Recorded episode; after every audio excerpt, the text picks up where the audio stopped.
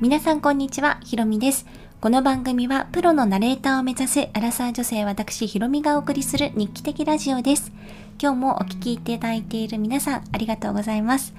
今日はですね、えー、素直が一番だよなっていうようなお話をしたいなと思います。まあ、あの今日話したいことをこの一言にまとまってるんですけど本当に素直でいるって大事だなと思うんですよね。で私があの素直が一番っていう言葉に初めて出会ったのが確か中学1年生の時なんですけどこれがですねと当時ソフトボール部に入っていてで、まあ、監督の先生が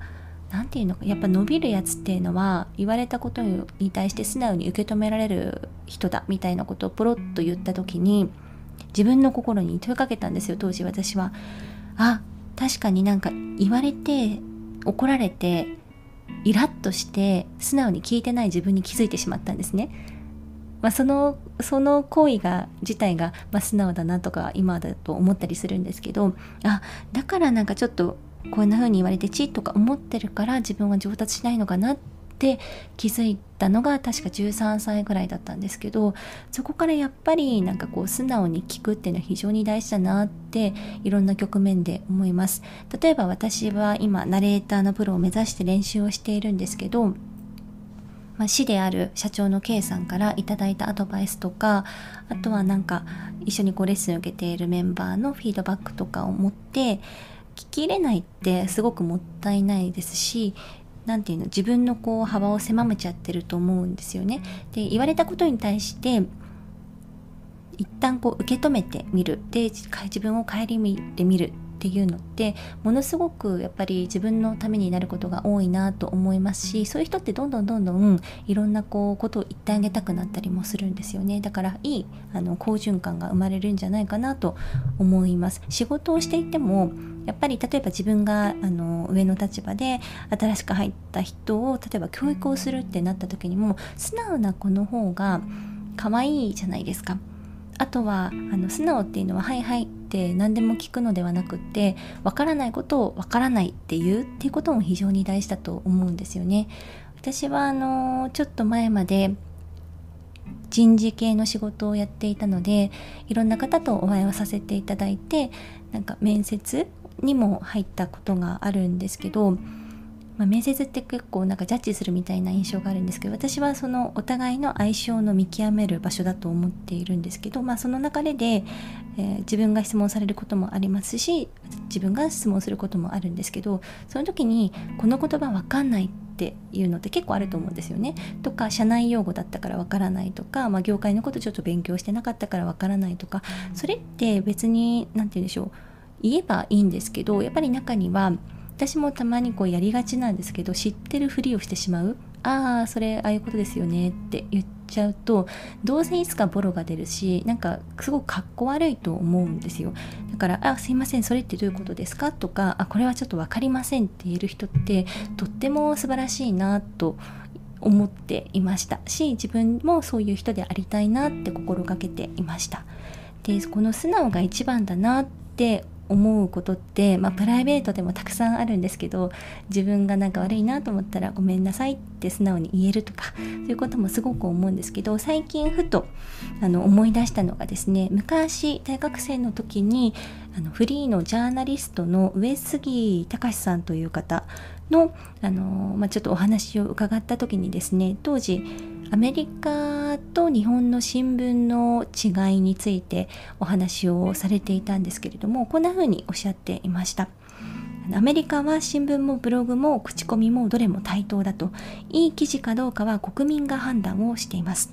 で毎日新聞には訂正欄っていうのが1ページぐらいありますと。つまり犯したミスにどれだけ率直に向き合えるか。人間なのでミスは必ずある。素早く理由も添えて訂正することが逆に信頼を築くという考え方でこれは世界共通ですと。日本が訂正欄ない日本が異色なんですよというふうに当時お話をされていたと。いう記憶があるんですけれどもちょっと言い方が違う可能性もあるので鵜呑みにはちょっとしていただきたくないんですが確かになーって思ったんですよ。人間だからミスってあるじゃないですか。教科書とか新聞とか誰かの言ったことが絶対って絶対ないと思うんですよね。なのでそれに対してごめんなさいと昨日書いたここはこういうとこが間違ってましたってめちゃくちゃ信頼できると思うんですよ。でそういうのも、まあ、素直に認めるでそしてすぐに謝罪と訂正をするってよく考えたらなんかちっちゃい時はやってたんじゃないかなって思うことだと思うんですよね。間違えたら謝って訂正するっていうなんかこうそこも素直さだと思うんですよね。なんかそういうことをちょっと今日ふと思い出したんですけれどもいくつになってもこの素直であることっていうのは意識していたいなと思いますしやっぱ年齢を重ねれば重ねるほどなんか変なプライドとか意地とかなんかこう人間関係のしがらみとかわかんないですけどいろいろ凝り固まっちゃうと思うんですよ。体と同じように。心と体って一緒だよってなんかどっかで聞いたことがあるんですけど体が硬い時は心も硬いし心が硬い時は体も硬いんだよとか聞いてから私は毎日ストレッチをなんかするようになったんですけど柔らかく心を持っていたいなというふうに思う今日この頃です。でもそうやって思えるっていうことは自分にやっぱりある程度余裕がないとできないことだと思うので例えば仕事で疲れてしまったなと思ったらもうどんどんどんどんあの休むべきです。会社っていうのは何て言うんでしょう。あのちょっと語弊があるかもしれないんですけど自分がいなくっても回っていくものですし全責任をなんかこう勝手に思う必要はないですしやっぱり自分の心が一番大事だと思います。人間はやっぱり心があの何かに反応して感じられるっていうのは人間しかできないことなのでそういうところがもし鈍ってるなって思えたらあるいは周りからそういうなんかことを言われたりしたら一旦休んででなんか柔らかい心が保てるようにしたいなって私自身はすごく思っています。そういうことが結局私の場合だとやっぱり言葉にも出ると思いますし声にも乗ってくるんですよね。声って本当に人の性格心メンタルを表すものなのでいかに自分がいいあのコンディションでいられるかっていうことも最近よく考えているんですけど、まあ、一つ切り替えスイッチをプロとして持つっていうのはもちろんのこと。やっぱそういう心の状態っていうのもあとは日頃の心構えみたいなところも大切だよなと思う今日この頃でした。はい。ということで、えー、今日はこの辺で失礼したいと思います。今日も最後までお聴きいただきありがとうございました。最近あの、この番組に対するご感想などをいただくことがちょこちょこありまして、とっても嬉しく思っています。あの、聞いてくださっている方が、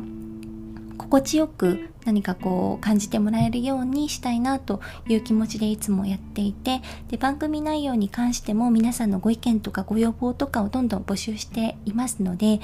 このそうですね、えっと、番組の詳細の説明のところにご意見ご感想ご要望はこちらという URL が貼ってあります。あるいはインスタグラムとかツイッターのアカウントも載っているのでそこのダイレクトメッセージなどで送っていただけると嬉しいなと思います。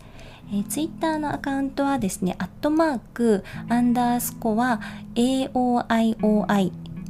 アットマークアンダースコア、あおいおいという名前でやっておりますので、もしあのご興味がある方は、ぜひお気軽にメッセージを送っていただけると嬉しいです。それでは、えー、また次回ですね、お会いしましょう。今日もありがとうございました。さようなら。